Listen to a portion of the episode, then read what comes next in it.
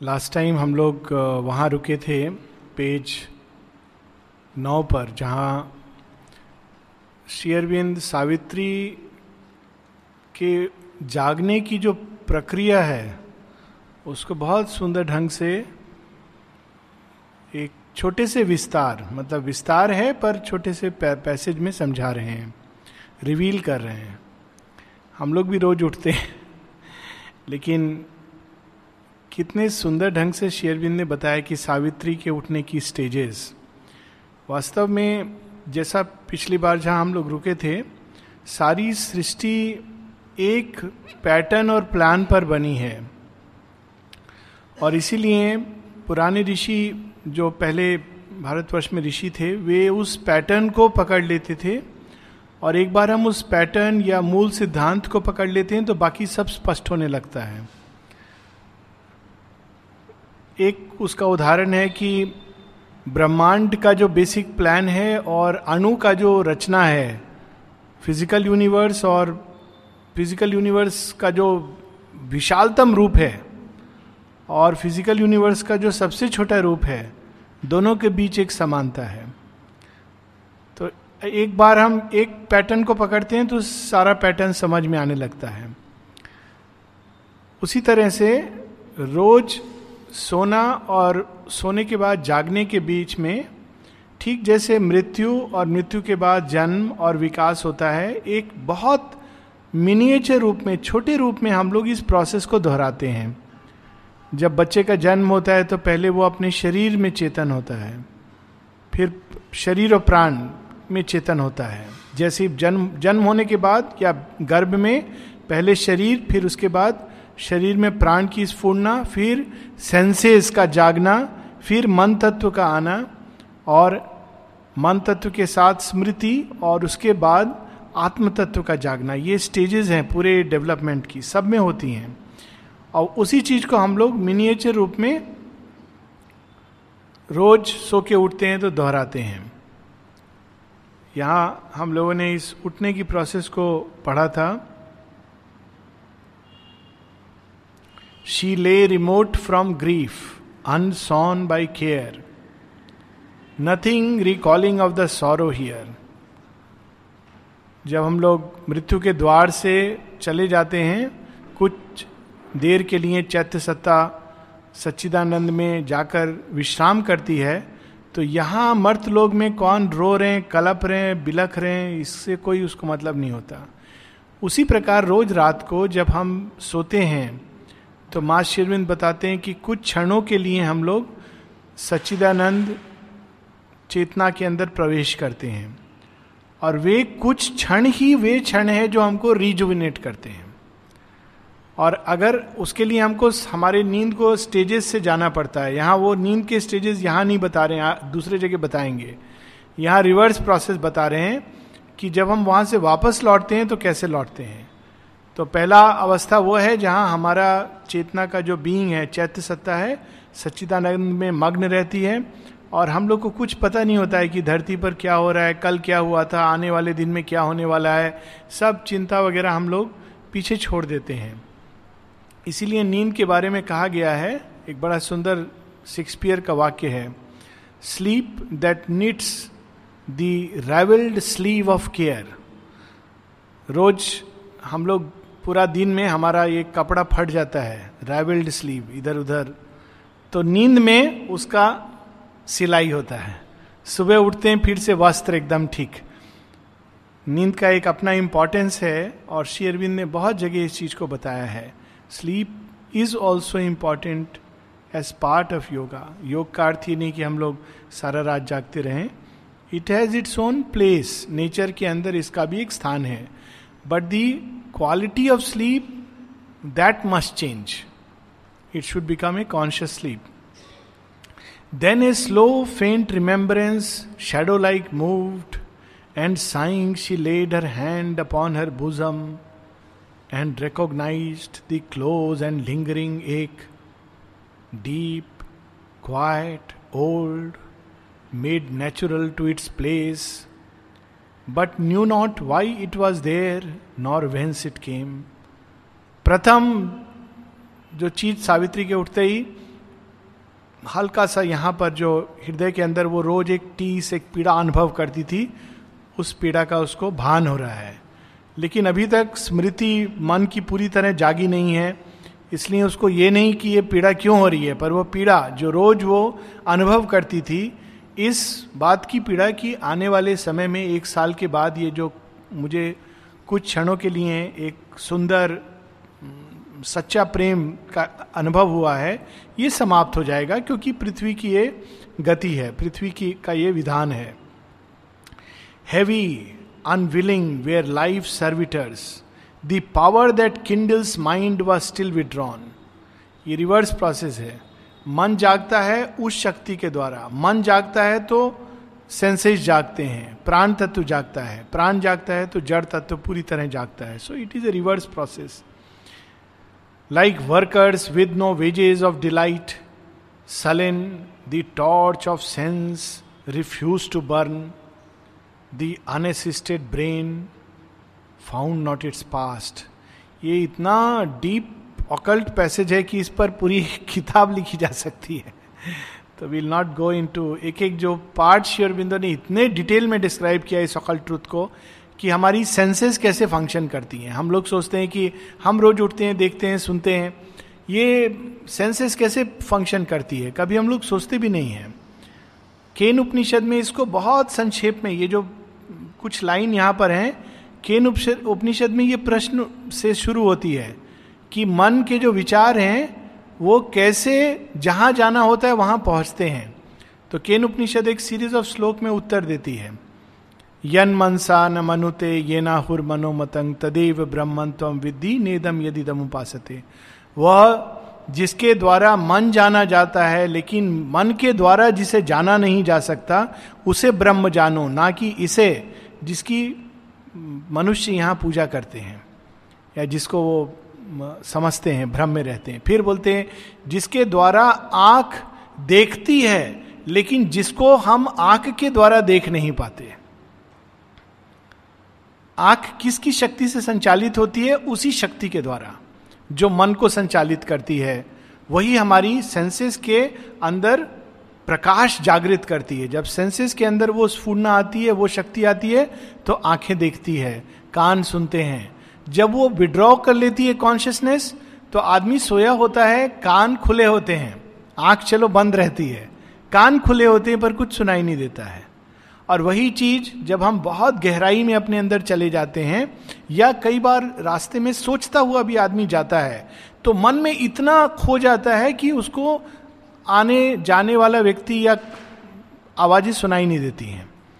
तो ये जो हमारे सेंसेस इंद्रिय भी जो हैं वो भी उसी की शक्ति से चालित होते हैं। It is such a profound truth और इसमें इतने द्वार हैं संभावना के कि क्या हम अपनी सेंसेस को केवल इनर पावर के द्वारा ठीक कर सकते हैं? Can we recover the lost eyesight ये बहुत सारी चीज़ें शेयरविंद ने बीज रूप में डाली हैं, क्योंकि सावित्री का मूल विषय अन्य है। परंतु ये बहुत प्रफाउंड ट्रूथ केन उपनिषद में कुछ पंक्तियों में रिवील किया गया है। The unassisted brain found not it's past only a vague earth nature held the frame पूरे विकास क्रम में शुरू के जो जीव हैं, उनके अंदर केवल अर्थ नेचर है। मन नहीं है, प्राण तत्व बहुत निम्न रूप से संचालित होता है। But now she stirred her life share the cosmic load अब सावित्री जागी और हम लोग रोज अपना छोटा सा प्रॉब्लम लेके उठते हैं सावित्री पूरे ब्रह्मांड की समस्या अपने ऊपर लेके उठी है। यही अंतर होता है। भगवान और मनुष्य में, मनुष्य छोटा सा प्रॉब्लम भगवान पूरे संसार और सृष्टि की problem sharing the cosmic load at the summons of her body's voiceless call her strong far winging spirit travel back मृत्यु और निद्रा में यही अंतर है। निद्रा के समय भी हमारा बीइंग हमारी चैत्य सत्ता बाहर भ्रमण करती है, प्राण तत्व भ्रमण करता है। लेकिन शरीर के साथ एक सूक्ष्म कहा गया है लाइक ए स्लेंडर जैसे सिल्क का धागा होता है, उससे वो जुड़ा रहता है। और चूँकि वो जुड़ा रहता है, इस कारण वो वापस आ जाता है। शरीर के अंदर थोड़ी सी भी चेतना उसको खींचती है। लेकिन मृत्यु में वो कट जाता है। माता जी ने इस एक्सपीरियंस को कॉन्शियसली एक्सपीरियंस किया हुआ है। जब वो अल्जीरिया में थी तो तेओ वो तो मृत्यु का ही अंश अवतार था और उसने माँ जब अपने उच्चतम जगत में जाती हैं तो वहाँ she finds the mantra of life एक ऐसा मंत्र जिससे व्यक्ति पूरी तरह मृत्यु को अपने वश में कर सकता है।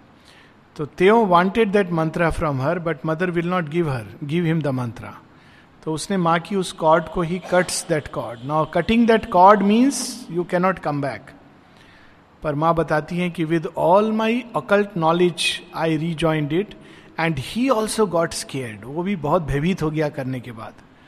तो from both hands the thread was rejoined and she came back three times she had experience of this this is one of the events where she is recorded लेकिन यहाँ पर her spirit comes back at the body's call back to the yoke of ignorance and fate back to the labour and stress of mortal days lighting a pathway through strange symbol dreams किस root से वापस आती है वो भी शेयरविंद बता रहे हैं। देर इज़ ए रूट मन जगत, प्राण जगत, और वहाँ पर स्वप्न क्या है? स्वप्न अधिकांश उन जगत से जब हम आते हैं तो उनके जो एक्सपीरियंसेस हैं, जो हम वहाँ देखते हैं, वो स्वप्न के रूप में हमारे ब्रेन में रजिस्टर होते हैं।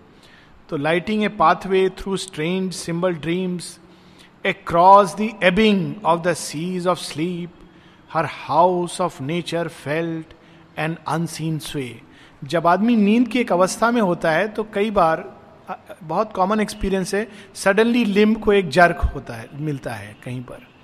So that is because of that और इसीलिए किसी को झटके से जगाना नहीं चाहिए। कभी भी किसी को जगाओ तो धीरे धीरे आराम से अलार्म क्लॉक से उठना नहीं चाहिए क्योंकि ये सडनली अगर कोई आ, हमारी चैत्य सत्ता वापस आती है तो कभी कभी कुछ हिस्से वो लूज कर देती है। माने इस चीज़ को बताया। इसीलिए अलार्म क्लॉक से उठना is not a good way हमको ट्रेन करना चाहिए मन के द्वारा कि इस समय I will get up so ये सारे ट्रूथ्स इससे निकलते हैं। Her house of nature felt an unseen sway illumined swiftly where life dark and rooms and memories casements opened on the hours and the tired feet of thought approach her doors फिर से सब वापस आ जाते हैं। क्या वापस आते हैं? हम लोग जब सुबह उठते हैं तो हम लोगों को कौन से विचार वापस आते हैं? अधिकांश हमारे अपने विचार वापस आते हैं। कुछ फॉर्चुनेट लोग हैं, कृपा है माँ की, जिनको उठते ही भगवान के नाम का स्मरण और पूरे दिन स्मरण। पर अधिकांश, आज क्या होगा, कल क्या हुआ, मैं कैसा हूँ, आज स्वस्थ हूँ, नहीं हूँ, मुझे उठ के ये करना इस पर। तो भगवान जब उठते हैं तो उनको क्या विचार आते होंगे? All came back to her earth and love and doom पूरी सृष्टि की समस्या, अर्थ, क्योंकि earth is a concentration of all the difficulties of the universe and love love with a capital L वो भागवत प्रेम जिसको उन्होंने अपने अंदर धारण किया है और जिसका वो प्रतिनिधित्व करती हैं और जिसका भी अवतार है, वो भी वापस आ गया। एंड डूम वो दुर्भाग्य जो धरती पर सभी सुंदर चीज़ों के, सभी दिव्य गतियों के पीछे खड़ा होता है। कहीं पर भी सच्चा प्रेम है, जाएगा समाप्त करने। कहीं पर भी अभिप्सा है, जाएगा समाप्त करने। This is the doom and the tragedy that follows life तो दोनों आगे, एक और लव जिसको वो धरती पर लाई है आरोपित करने, दूसरी ओर डूम जो टेस्ट करता है कि तुम हमारे धरती, ये धरती तो मेरी है। तुम कैसे अपना यहाँ पर दिव्य प्रेम के वृक्ष को लगाओगी? ये पूरी जो कथा है श्री कृष्ण भगवान की पारिजात को लाके ज़मीन पर लगाने की, यही कथा है कि पारिजात स्वर्ग का पौधा है। सत्यभामा कहती है, इसको धरती पर ले चलो। नरकासुर के युद्ध के बाद। से वेरी सिंबॉलिक टेल उसके विस्तार में हम लोग नहीं जाएँगे। पूरा Narakasura sixteen thousand queens they are all symbolic खैर, इंद्र मना कर देते हैं कि ये पौधा धरती पर नहीं जा सकता है। तो श्री कृष्ण कहते हैं, इसको तो धरती पर मुझे लेके जाना है। तो इंद्र और देवताओं के साथ युद्ध के लिए तैयार होते हैं। इट इज़ वेरी इंटरेस्टिंग कि श्री कृष्ण भगवान देवताओं के साथ युद्ध करेंगे। तो उनको पता है कि ये तो वन साइडेड बैटल है। तो कहते हैं, आप ले जाइए। तो उस दिन से कहते हैं कि स्वर्ग का जो पौधा है, पारिजात, जिसका नाम माने दिया एस्पिरेशन वो धरती पर आ गया। धरती के अंदर एस्पिरेशन का बीज। ग्रीक मिथोलॉजी में भी एक कथा है प्रोमेथस प्रोमेथस इंद्र का जो ग्रीक मिथोलॉजी में इक्विवेलेंट है सीयूस उससे अग्नि चुरा के धरती पर ले आता है। तो इंद्र सीयूस बहुत क्रोधित हो जाते हैं और प्रोमेथस को पनिशमेंट देते हैं। दीज टेल्स आर सिम्बॉलिक तो यहाँ पर यही कथा है कि जब सावित्री प्रेम को इस धरती पर बोने आई हैं तो धरती उनके सामने आ जाती है कि अच्छा लेकिन साथ में डूम भी आ जाता है। बिल्कुल जैसे श्री कृष्ण उठते हैं, एक तरफ़ अर्जुन है, एक तरफ़ दुर्योधन, और दोनों को चुनाव करना है। So they have come to her the ancient disputants encircled her ये बहुत जब से सृष्टि बनी है, यही लड़ाई चल रही है। एक और भागवत प्रेम, भागवत आनंद जो अपने को स्थापित करना चाहता है, दूसरी ओर डेथ एंड डूम जो कहता है, हम नहीं आने देंगे। आप प्रयास करो, कितना भी आप धरती के ऊपर एक उच्चतम चीज़ को लाने का प्रयास करो, वो फॉल्सुड उसको बदल देता है ट्विस्ट कर देता है चेंज कर देता है। तो ये एंशियंट डिस्प्यूटेंट्स पुराणों में कहानी आती है, धरती पर जब अधर्म का राज्य होता है तो धरती रोती हुई जाती है, भगवान, आप आए थे पिछले बार, लेकिन सब गड़बड़ हो गया है फिर से फिर से आते हैं, फिर थोड़ी देर के लिए ठीक रहता है। फिर जाती है, फिर से आप आए थे, वो सब इन्होंने बदल दिया है, पूरा सब चेंज हो गया है। तो उसी प्रकार से earth and love and doom the ancient disputants like giant figures wrestling in the night the godheads from the dim inconscient born awoke to struggle and the pang divine भगवान की पीड़ा पैंग डिवाइन हम लोग अपनी पीड़ा की सोचते हैं। श्री कृष्ण का विलाप श्री कृष्ण की समस्या। कहते हैं कि श्री कृष्ण एक जगह शेयरविंद लिखते हैं कि किसी ने पूछा, उनको आप इतना लेटर लिखते हैं? आपने इतना मिलना क्यों बंद कर दिया लोगों से? तो शेरविंद कहते हैं so that I am not eaten up और फिर वो बताते हैं कि जब श्री कृष्ण आए थे तो वो भी एक बार विलाप करते हैं। विलाप मतलब वो कहते हैं कि, देखो, मुझे थोड़ा सा भी समय नहीं है to do the real work जिसके लिए मैं आया हूँ। So every avatar has to face this Ram का विलाप। तो यहाँ पर awoke to struggle and the pang divine कितना सुंदर शब्द है कि भगवान की पीड़ा pang divine and in the shadow of her flaming heart at the sombre centre of the dire debate a guardian of the unconsoled abyss inheriting the long agony of the globe, is stone still figure of high and godlike pain, stared into space with fixed regardless eyes debate के लिए आए हैं सावित्री के हृदय में प्रेम और डूम।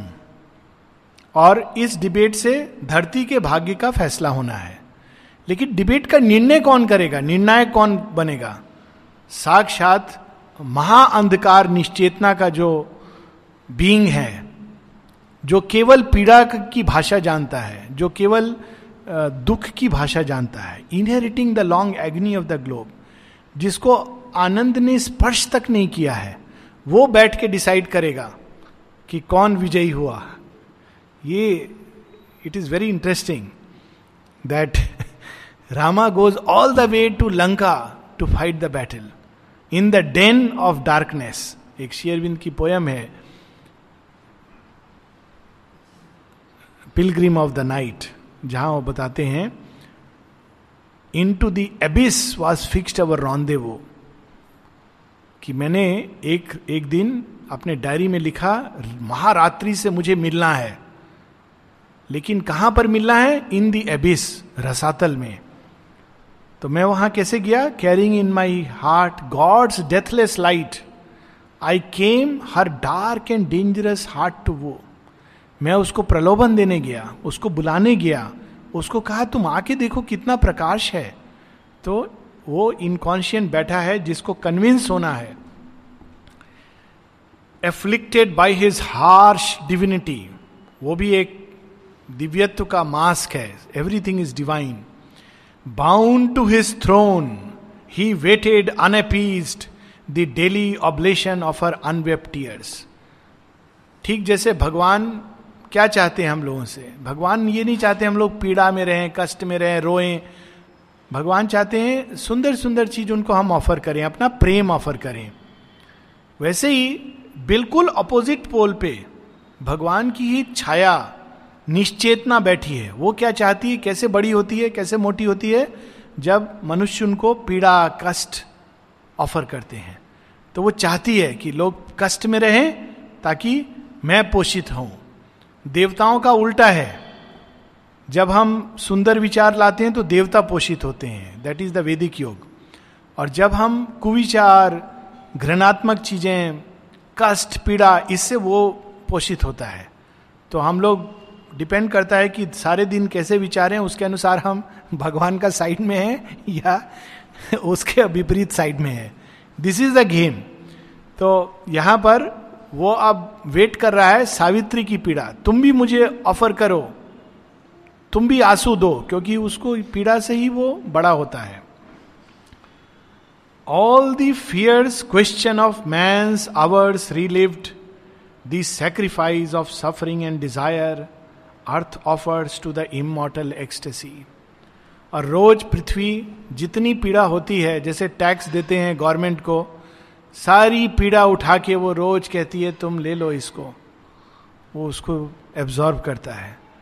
तो अब भगवान अपने हाथ से इस पीड़ा को इस महायज्ञ में अर्पण करने आए हैं। दैट मेक्स द डिफरेंस एक बड़ी सुंदर सावित्री में लाइन आती है, बुक सिक्स कैंटो टू में, lo it is finished dread mysterious sacrifice of God's martyred body into the world now is the debt paid कि एक कर्जा है धरती के ऊपर। क्या कर्जा है? निश्चेतना ने अपने अंदर से धरती को स्थान दिया है आने के लिए। तो कहता है, मैं तो इसका टैक्स लूँगा। तो मनुष्य धरती इतना टैक्स दे दे कि वो हर साल वो नया टैक्स आ जाता है। तो भगवान कहते हैं, अभी मैं टैक्स दूँगा। मैं तो अनंत दे सकता हूँ। Now you tell me how much you want so it began beneath the eternal hand बड़ी सुंदर लाइन है। The sacrifice of suffering and desire earth offers to the immortal ecstasy began again beneath the eternal hand उसी ये prize है। धरती पर थोड़ा भी आनंद के लिए this is the price that humanity has to pay ये बहुत अद्भुत प्रश्न है। वाई जब सब कुछ आनंद से निकला है तो क्यों? पीड़ा कष्ट क्यों है? तो भगवान अब इस चीज़ को सेटल करने के लिए स्वयं आए हैं। सावित्री आई हैं। Awake she endured the moment hurried march and looked on this green smiling dangerous world इस संसार के दो पक्ष हैं। एक जो हमको लुभाता है, एक जो हमको भयभीत करता है। और अगर हम दोनों को नहीं देख सकते हैं तो हम भगवान के संपूर्ण सत्य को नहीं पा सकते हैं। ऐसे जो गीता में श्री अरविंद ये स्पष्ट करते हैं कि अगर हमको भगवान को संपूर्णता में देखना है तो हमको अर्जुन की तरह आँख होनी चाहिए कि महायुद्ध में भी हम भगवान को देख सकें। जो लोग इस पक्ष से डरते हैं, भयभीत होते हैं, कतराते हैं हमको खाली वो भगवान चाहिए जो अच्छा अच्छा चीज़ बोलेगा अच्छा अच्छा चीज़ देगा। तो वो संपूर्ण सत्य इंटीग्रल ट्रूथ को नहीं देख सकेंगे। इंटीग्रल ट्रूथ को देखने के लिए we need to see both और यहाँ पर इसी चीज़ को बड़े सूक्ष्म रूप से एक सिंपल सेंटेंस में बाद में ये सब बहुत विस्तार में आएगा कि इस संसार के दो एस्पेक्ट हैं। केवल डेंजरस नहीं है केवल स्माइलिंग नहीं है। कभी कभी ये मुस्कुराता है तब हम लोग को बहुत अच्छा लगता है अरे आज मौसम कितना अच्छा है। वही न, वही समुद्र जिसमें लोग सर्फिंग करते हैं नहाने जाते हैं बच्चे लोग बहुत आनंद अनुभव करते हैं वही समुद्र अपने गर्भ में क्या क्या रहस्य छिपाए है मछलियों छोटी मछलियों के द्वारा घर चलाता है शार्क वेल ये सब भी हैं और एक सुनामी लाता है तो लाखों लोग समाप्त हो जाते हैं। That is the vastness in which this games takes place it is smiling dangerous world Savitri ने देखा and heard the ignorant cry of living things सारी सृष्टि की पीड़ा को उन्होंने सुना amid the trivial sound the unchanging scene बाहर से जो रोज होता है, वो हो रहा था। लेकिन सारी सृष्टि की पीड़ा को, दुख को सावित्री ने अपने अंदर अनुभव किया। Her soul arose confronting time and fate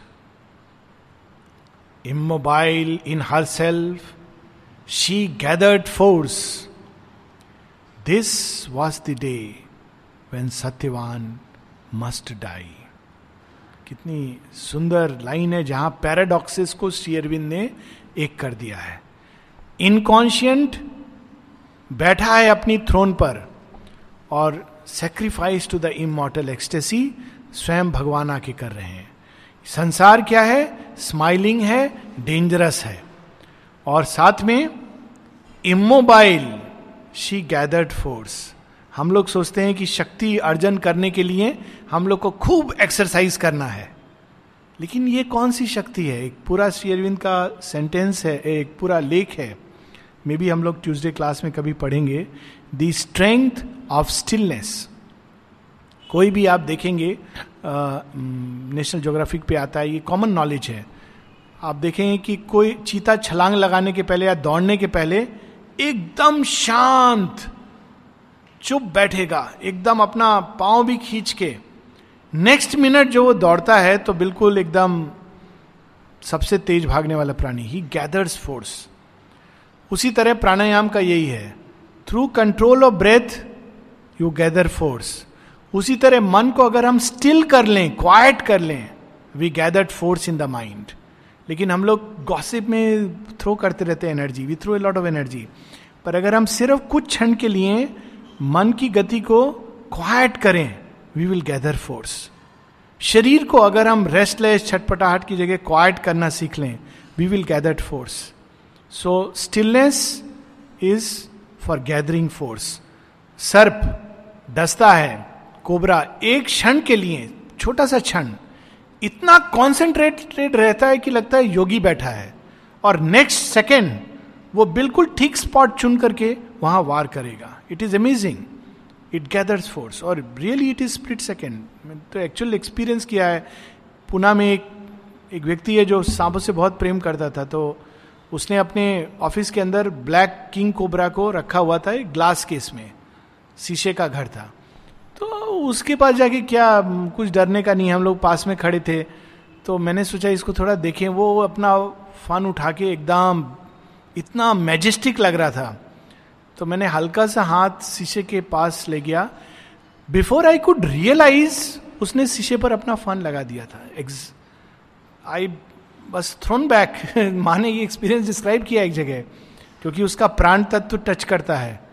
But how instantly before you could even think that concentration there is a power in that concentration and the stillness so हम लोग को भी for force we must learn to be immobile इसका reconciliation है। Immobile in her self she gathered force and then the grand reconciliation this was the day when Satyavan must die वही दिन जिस दिन सत्यवान का रिसरेक्शन होना है वही दिन जिस दिन सत्यवान को मृत्यु पर विजय प्राप्त करनी है वही दिन है जब सत्यवान को मृत्यु के द्वार से गुजरना है। सो so, इस पूरे पैसेज में शेयरविंद love and doom green smiling and dangerous ये सब एक साथ ले आते हैं सीमिंग अपोजिट्स बहुत अद्भुत काव्यात्मक सत्य है।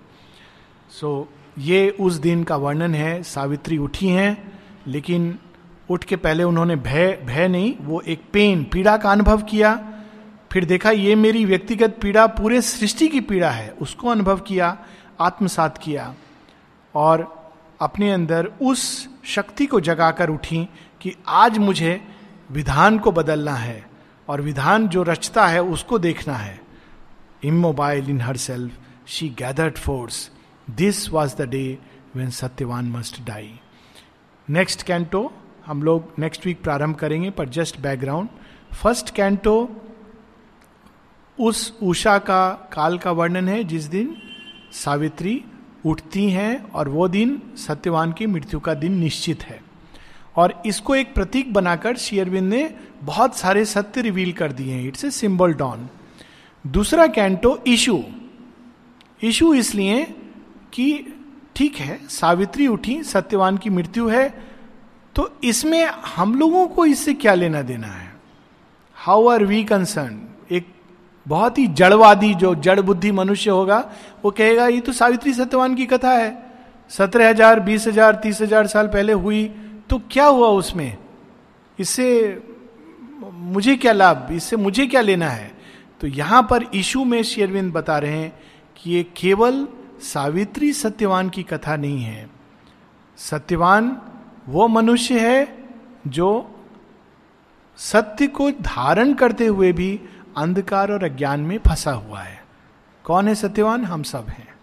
सावित्री, वो माँ भगवती का प्रकाश और उनकी कृपा है, जो इस अंधकार और अज्ञान में फंसे हुए मनुष्य को, जिसको अज्ञान के कारण बार बार मृत्यु के द्वार से गुजरना पड़ता है, उसको बचाने आई हैं। तो सावित्री कौन है? माँ भगवती की कृपा, माँ भगवती का प्रकाश है। तो श्री अरविंद हमको बताएँगे, ये किसी और की कहानी नहीं है, ये तुम्हारी अपनी कहानी है। तो इसके आगे जो सावित्री सत्यवान की हम लोग कहानी पढ़ेंगे, ये हम लोगों की कहानी है। और इसलिए हमको इसको बहुत इंटीमेटली पढ़ना चाहिए, लेकिन इस कहानी को कौन लिख रहा है, हम लोग अपनी कहानी अपने हिसाब से जानते हैं, अपना दृष्टि से। हम लोग रोज बोलते हैं, भगवान, आज हमारा ये ये प्रॉब्लम है ये ये इशू है। भगवान बता रहे हैं, ये सब तो रोज का इशू है। तुम लोग आके हमसे ये पूछते हो कि हमको ये मिल जाए, वो मिल जाए। ठीक है, मिल जाएगा, फिर चला जाएगा। लेकिन मैं जो तुम लोग को देने आया हूँ, जो तुम्हारी एक्चुअल पीड़ा है, जो तुम्हारी एक्चुअल प्रॉब्लम है, मैं तुमको बता रहा हूँ। और उसका निदान क्या है, मैं तुमको दे रहा हूँ। So this is our story seen from God's eyes भगवान की दृष्टि से मनुष्य की क्या समस्या है? और उस समस्या का प्रतीक सत्यवान और उस समस्या का निदान सावित्री के रूप में भगवान हमारे सामने प्रस्तुत करेंगे।